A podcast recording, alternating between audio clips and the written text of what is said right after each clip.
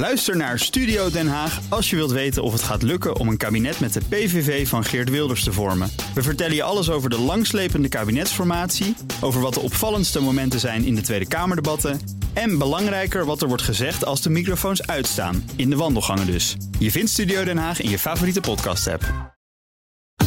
Auto-update. Nou, even naar de autopsychologie. Nou, Broekhoff van de Nationale Autoshow is bij ons. Nou, goedemorgen. Goedemorgen, Bas. Het autonieuws, we hoorden het al van Connie. Ja. Eh, mogelijk een eind aan de samenwerking tussen Nissan en Renault. Ja. Ja, nou ja, eh, Goon is weg. En, Die is gone. ja. Ja. en nu? Ik kijk hier eigenlijk niet van op. Ehm, eh, de situatie tussen die twee, ja, die was al een beetje beroerd natuurlijk. Nou, nu zegt de Financial Times dat eh, de top van Nissan van Renault af wil. En ze willen scheiding van productie- en ontwerpafdeling. Dat is nou eigenlijk het belangrijkste in de auto-industrie op dit moment. Die samenwerking juist op productie- en ontwerpafdelingen. Zodat je kosten kunt sparen.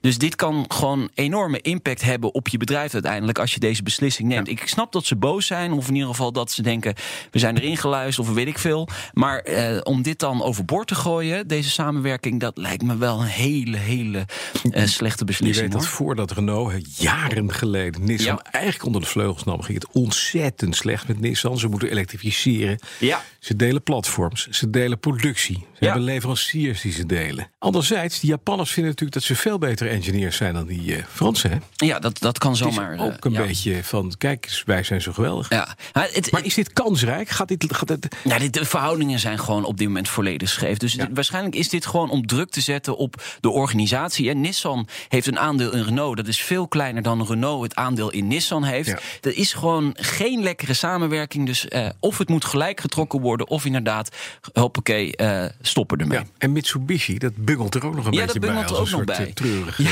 ja, hoor je eigenlijk heel weinig over. Maar het is inderdaad Nissan, Renault en Mitsubishi Ja. ook nog erbij.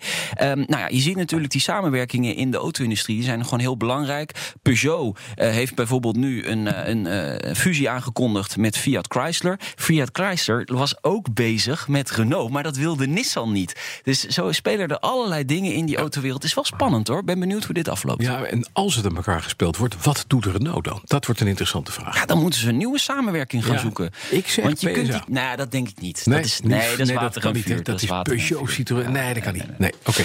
Dan gaan we naar Subaru. Want die hebben een cruciale fout gemaakt. Ze moeten diep door het stof vanwege een foute modelnaam. Eerder deed Mitsubishi dat ook met de Pajero. Ja. Niet te verkopen in Catalunya. Nee, nee, nee. Ik, ik heb hem wel eens eh, zien rondrijden op Ja. Ibiza, toch hoor? Ja, Dus, dan heet hij eh, Montero. Ja, daar Want heet dan Pajero anders, is ja. rukker in het, eh, in het Catalaans. Dus dat werkt Ja, niet. precies. Het gaat om de Forester Ultimate Customized Kit Special. Ja, als je dat, ja, de Fux.